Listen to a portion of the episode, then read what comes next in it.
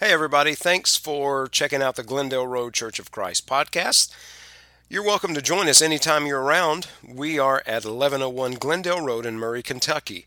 We meet for worship every Sunday morning at 9 a.m., followed by our Bible study at 10 a.m., and we come back every Sunday evening for a bonus worship hour at 6 p.m. Also, every midweek on Wednesday at 7 p.m., we have a Bible study. You'd be welcome to join us. We'll be sure to save a seat for you. Now, here's this week's sermon. Scripture reading this morning comes from Ephesians 5 22 through 27.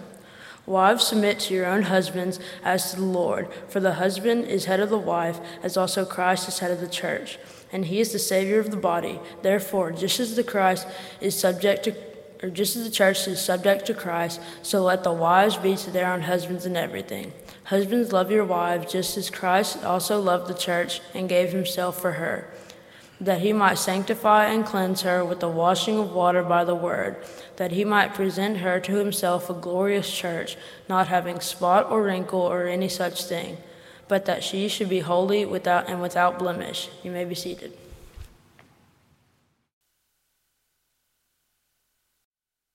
As we go through this, this is as you can probably tell, we've been making our way through the book of Ephesians, and next Sunday we'll finish in this marvelous book. Now, this particular passage, while it speaks of marriage and the particular roles of husband and wife, it's a little far more about something than that. When you go all the way to the end of this chapter and you read verse 32, Paul says, This is a great mystery, but I speak concerning Christ and the church. So, the whole point, though, as a side point about our marriages, the main point is about Christ and the church and that relationship. And the way that Paul explains this is the relationship of a husband and a wife. We see this throughout various passages in the Bible. Isaiah 54, verse 5 For your maker is your husband the Lord of hosts is his name, and your Redeemer is the Holy One of Israel. He is called the God of the whole earth. So, again, we see in this uh, passage husband and wife language used with regard to God's people and God. And there's one book that's all about this whole theme, and that's the book of Hosea. Hosea, we might say, but I doubt he was Spanish, so I'm going to say Hosea. Uh, but anyway, he was told to go and to marry, to take a wife of harlotry and have children of harlotry. And he met this lady named Gomer, not Pyle, just Gomer. There's probably about a 10% of you who even get that reference. The rest are going, Who's Gomer Pyle? You should look him up. Very interesting fellow. So he marries Gomer, Hosea does, and they do have children, and the names of those children pretty much are attached to the, the, the foreign gods that Israel is worshiping at the time. Gomer believes that all of her material blessings, her home, and everything are the result not of her faithful, loving husband, but of that of her male suitors, if you will. And the sad thing is, this was a comparison of Israel and God. Everything they thought they had, they attributed to the various idols and not to their Creator and Father, who actually loved them and provided for them as they had. Then you go on to the end of the Bible, into Revelation chapter 19, verses 7 and 8. Let us be glad and rejoice and give him glory. For the marriage of the Lamb has come, and his wife has made herself ready.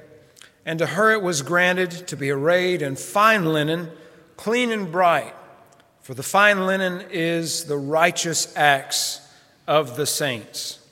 There are other passages you could look at along these lines 2 Corinthians 11, verse 2, Revelation 21, 2, and, and on and on. In this time that Paul wrote this, there may have been a little bit of tension between society and the Christians or the church. And a part of that had to do with Roman animosity towards Jews in the first century. They accused them of upsetting the social fabric of the Roman Empire. And usually, when this accusation came, you would have some that would, in a way to justify Judaism, would show just how virtuous some parts of it were, one of them being the home. And so part of this may have been uh, written in reference to how society was looking at the Christians. And the point is, they read saying, Our house is in order. And, and actually, by living this way, we are actually doing good to society. Now, it's earlier been explained and presented that the church is in conflict with the present age and the powers that rule it.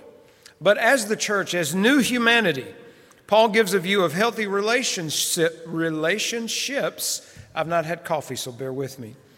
If there's an interpreter of my tongues, please step forward. But such relationships were a way of, if you will, proclaiming salvation. The Christian home is situated within the household of God. Ephesians 2:19 points out the church as being the household of God.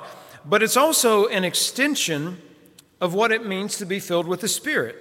If you back up a little bit in chapter 5 and you look at verses 18 through 21, which lead into this,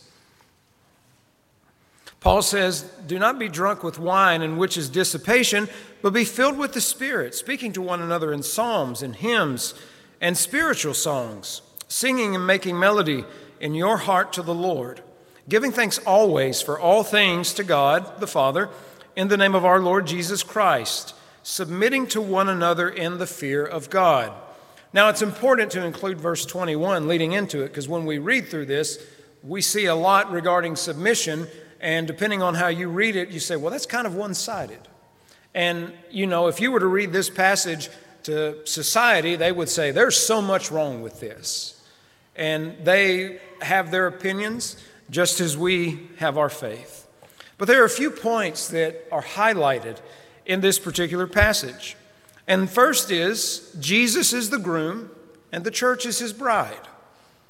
In the Christian home, the husband and the wife have particular roles. And I'm not talking about who's going to fold laundry, who's going to wash the dishes, various other. Now you're going to hate me for this, but it's funny and I got to tell it. You know, you know why women's feet are typically generally shorter than men's. So they can fit right up to the kitchen sink, right? I heard someone go, oh, and my wife was giving me a scowl the whole time. So I may need to borrow somebody's doghouse or, or your spare bedroom. But I think that, I think that kind of stuff is funny. I got another one. Uh, there's a passage in Revelation, and I, and I told someone, I said, You know, there's not going to be any women in heaven, right? It's biblical. And they said, What do you mean? And that one passage in Revelation says, And there was silence for about an hour and a half. I hope y'all still love me after. that. Okay, I'm done with that. We're, we're going to move on. So, Christ is the husband, the church is the bride, and in the Christian home, you have husband and you have wife. But a part of this, the emphasis is giving to the husband and wife one man, one woman. It's not two men or two women. It's not a polygamous relationship or polyamorous relationship. It isn't simply a couple being shacked together, but a husband and wife. This is God's design a husband and wife. Very unpopular to say if you run in certain circles. But if we want to conform our lives to the will of God, we see that this is what His plan is. Secondly, this verb, submission or subordinate, it points to a hierarchical, hierarchical order. Wives are to submit as the church is subject to Christ. But verse 21 let us submit to one another in the fear of God. So, you know, there are some times that the husband needs to yield to his wife.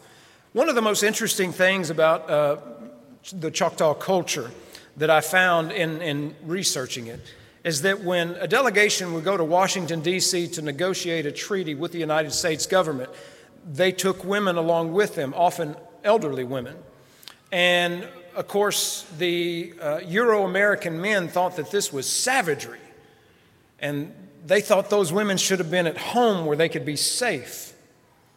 But in Choctaw society, women had as much say as men.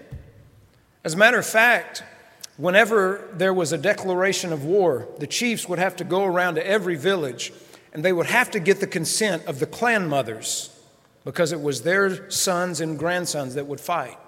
If the clan mothers didn't give their consent, you didn't go to war.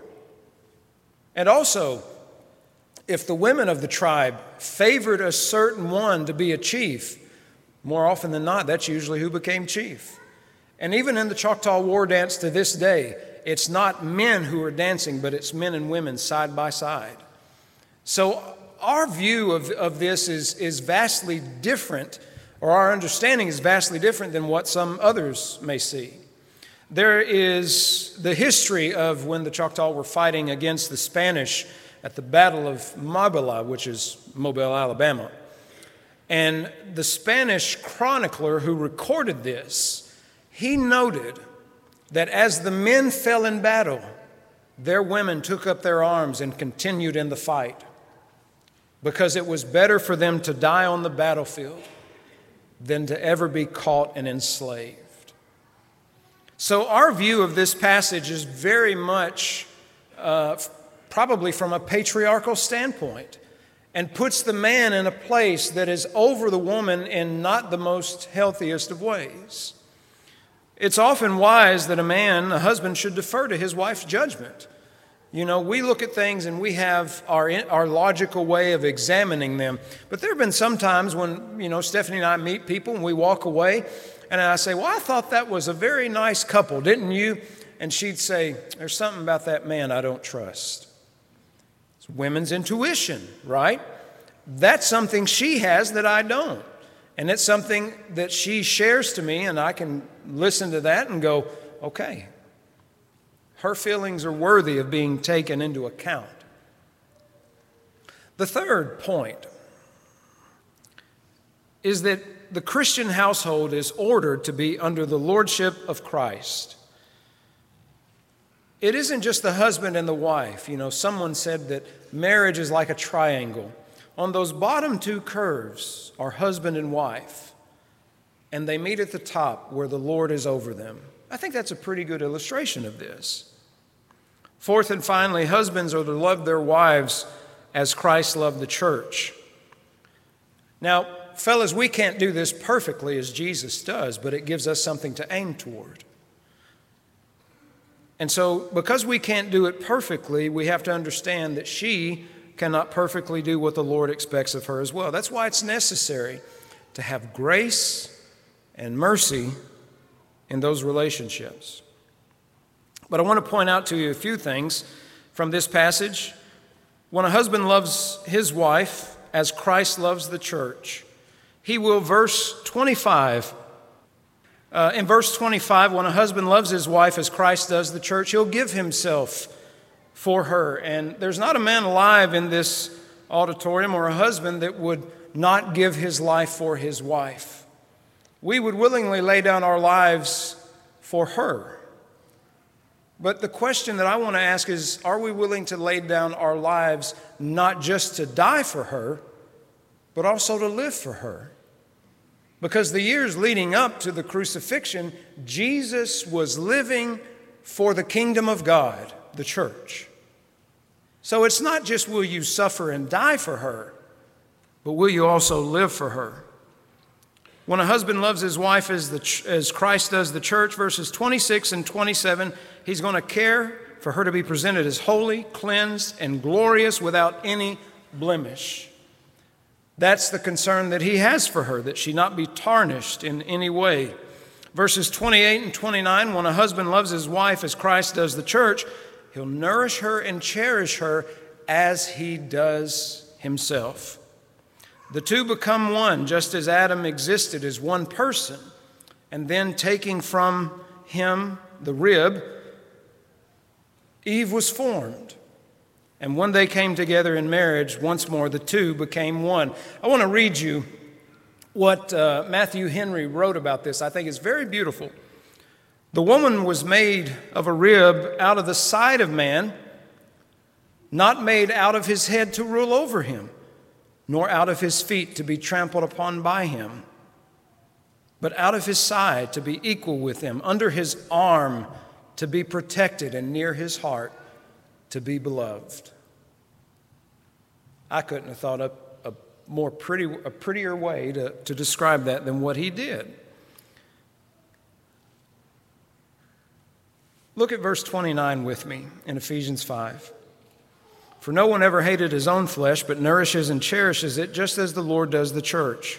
For when we are members of his body, of his flesh, and of his bones, for this reason a man shall leave father and mother and be joined to his wife, and the two shall become one flesh. This is a great mystery, but I speak concerning Christ and the church.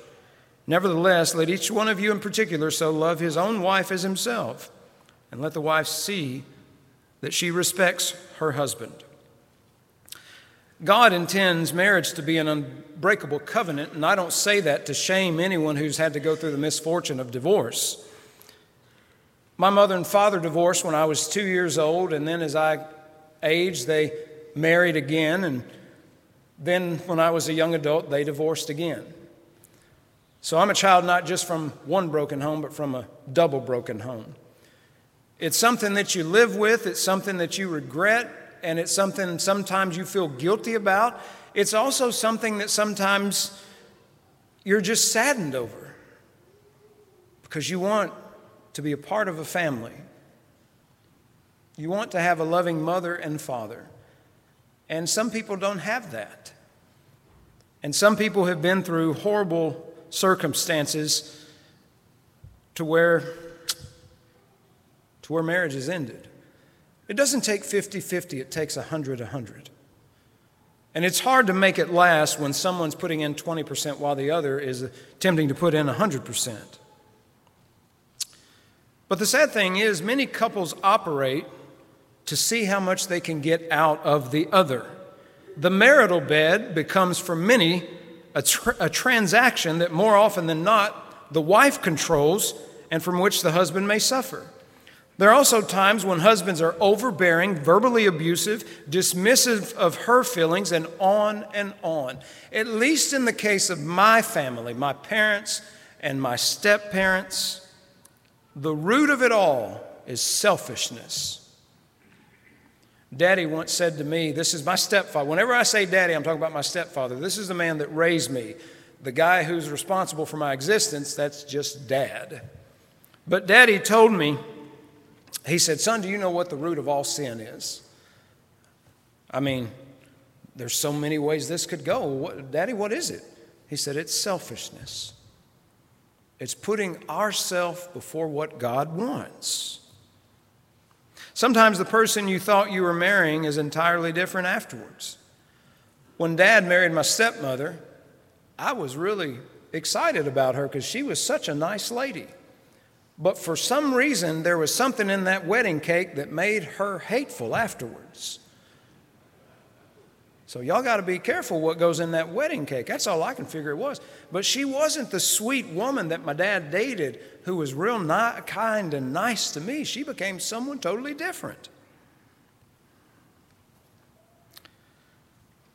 Let me add to this that when I was younger and even older, uh, I, Stephanie has had ample ammunition to divorce me, to leave me, and a lot of people would not have blamed her. And if you see pictures on Facebook and Instagram, you probably think, oh, they have it together. Our marriage is just about like everybody else's. We love one another, but we do disagree, and sometimes when we disagree, we fight. I try to win, it doesn't always turn out that way. I think I'm always right, I know that I married Mrs. Wright. I just didn't realize her first name was Always.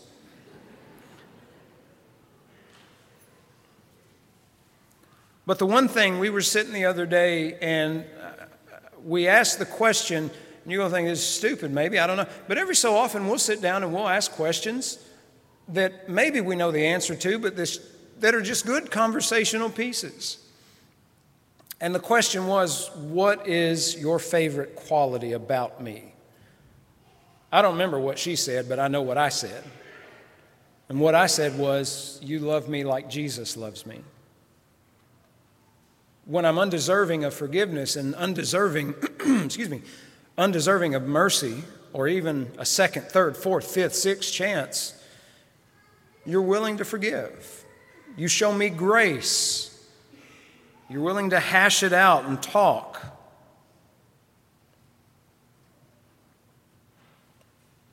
That was my answer. My favorite quality of hers is she loves me with the love of Jesus. When the home is rightly ordered this way, let's go into chapter 6. When the home is rightly ordered under the lordship of Christ, we read in chapter 6, verses 1 through 4 Children, obey your parents in the Lord, for this is right. Honor your father and mother, which is the first commandment, with promise, that it may be well with you and that you may live long on the earth. And you, fathers, do not provoke your children to wrath, but bring them up in the training and the admonition of the Lord.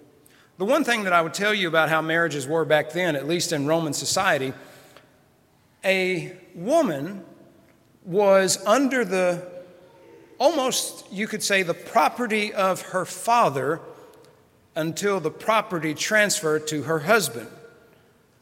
She wouldn't have had a whole lot of rights, but the power she had was in being the legitimate wife and bearing legitimate children. But Jesus calls us to something far more than that. Not to just look at a woman as something that one possesses, but to love her as Christ does the church.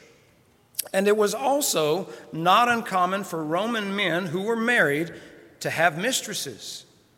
And if they were well enough off and had slaves or servants working for them, to some, dare I say, uh, abuse. Hope you're picking up what I'm trying to be respectful of little ears but that they would abuse those slaves because they were seen as property. And so the, the, the, the, Christian home situated and ordered under the lordship of Jesus, the marriage goes a certain way. Then when you have children, children obey your parents in the Lord. Honor your father and mother. One thing I want to make as a comment to you. When I read the number of times in the Gospels that Jesus says, honor your father and mother, I want to point out that he is not talking to little children. He's talking to adults, scribes, Pharisees, so forth. We have this convoluted notion that once you turn 18, you no longer have to do what your mom and dad says. Now, there's a difference in a mother and father being controlling and a difference in getting good advice from mom and dad and honoring them. So we have to see things biblically and not always societally. I think I've probably tried to counsel my 21 year old daughter more as she's become an adult than anything. I don't command anything of her. I just say, you know, here's unsolicited advice. And someone could say, well, you shouldn't be giving it. She's my daughter. I don't care how old she is. And other than her mother and me, and her fiance, no one will ever love her the way we do. So, even as an adult, I want the best for her. That's why she receives unsolicited advice. And I always end by saying, do with it what you want. If I can give a little guidance. But honor your father and mother. And this is the only commandment with a promise that it may be, that it may be well with you and you may live long on the earth. And fathers, don't provoke your children to wrath, but bring them up in the training and admonition of the Lord. One thing that can be hard as a father of a son is, you know, fathers have certain expectations of their sons that they don't have of their daughters. I know some people say, well, that's sexist. it, it is the way things are. You know, daughters, you have a certain affection for as a father, but sons, you want them to become something different than your daughter. You want them to grow up to be men, to be men not only of honor, but to be men of courage, to be men who love and follow the Lord. But when you're overbearing, that may backfire. And then we go further, verses 5 through 9. Bondservants, be obedient to those who are your masters according to the flesh with fear and trembling in sincerity of heart as to Christ, not with eye service as men pleasers, but as bondservants of Christ, doing the will of God from the heart, the good will doing service as to the Lord, and not to men, knowing that whatever good anyone does, he'll not receive the same from the Lord, whether he is slave or free. And you, masters, do the same things to them, giving up, threatening, knowing that your own master is also in heaven, and there is no partiality. Some of your Bibles in these places may say slaves and not bondservants. Slave is something you and I understand a little bit better than a bondservant. Uh, believe it or not, the United States of America did not invent slavery. It has existed from time immemorial. Anytime a people conquers another people, they enslave them. That's how it always was. Not saying it's right, I'm just saying that's how things have been for centuries. And it's only been within the last couple hundred years that those who know the Lord and fear the Lord have taken the stand to try to eradicate slavery as a human right because everyone is deserving of dignity. But in those days, things were different. And so rather than ruling and being a master as all the other masters were, mistreating their, their slaves and, and, and, and threatening them and beating them, Jesus asked through Paul that the slave, the bondservant, do as he should in his station, and that the master be a good master, because though you may be a master, your master is in heaven. 2005, the Guinness Book of World Records said that Percy and Florence Arrowsmith, what a name, last name Arrowsmith, they held two records the longest marriage of a living couple, 80 years, I'm sure that's been surpassed by now, and having the largest married couple's aggregate age of 205 years. So both Mr. and Miss Arrowsmith have since died, but they left good advice for those who want to have a lasting marriage. Florence said, You must never go to sleep as bad friends. If you've had a quarrel, you make up. Never be afraid to say sorry. Percy, slightly, his slightly more humorous advice, he said the secret to a last message was just two words Yes, dear. we Christians, we the church, ought to make sure that we go to sleep on good terms with our husband, Jesus, every night. And when he commands, we also must reply, Yes, dear. I'm going to leave you with a passage, and then we'll be done. The passage that I hope you and I can both implement and that I hope we can apply in our relationships with our children, though we don't have slaves, but in our relationships with one another. I may need a battery change, but that's okay. Philippians chapter 2. Hear the words of Paul Let nothing be done through selfish ambition or conceit, but in lowliness of mind, let each esteem other better than himself. Let each of you look out not for his own interests, but also for the interest of others. Philippians 2, verses 3 and 4. Whereas many married couples compete to see what they can get out of one another, how about you compete to see who can love one another the most? I'm willing to bet if you do that, you'll have a lovely, lovely relationship, a lovely marriage. As we conclude, we always want to extend an invitation to any who might need to publicly respond. If you are a Christian who you've not been walking as the Lord wants us all to walk, uh, well, you're in good company. But if it's on your mind and your heart and your conscience and you want the forgiveness of the Lord, it's offered and it's easy to obtain. We'll have elders on each side here, and if you want to respond publicly, you can do so at this time as we stand and sing.